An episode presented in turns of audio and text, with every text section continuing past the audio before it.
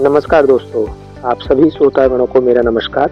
आप हैं योगेंद्र शर्मा शो में। जी हाँ मैं लेकर आया हूँ एक इंटरेस्टिंग फैक्ट दोस्तों, अगर मैं आपसे पूछूँ कि एक ऐसे शहर का नाम बताएँ जिसमें तीन भाषाओं के शब्द जुड़े हों तो दोस्तों, आप सोचेंगे कि उस शहर का नाम क्या होगा।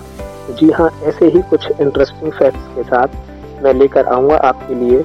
अभी हम समझ, समझते हैं कि ऐसे शहर का क्या नाम है? दोस्तों, उस शहर का नाम है अहमदाबाद।